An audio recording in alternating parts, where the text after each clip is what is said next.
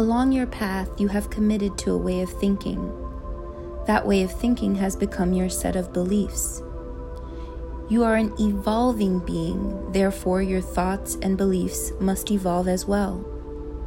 When was the last time you questioned some of your core beliefs? Are those beliefs in alignment with who you are becoming?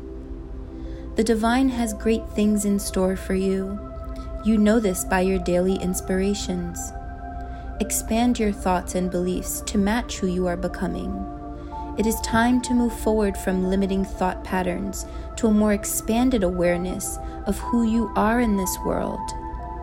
Take a moment to reflect today on some of the patterns of thinking that may be limiting your growth.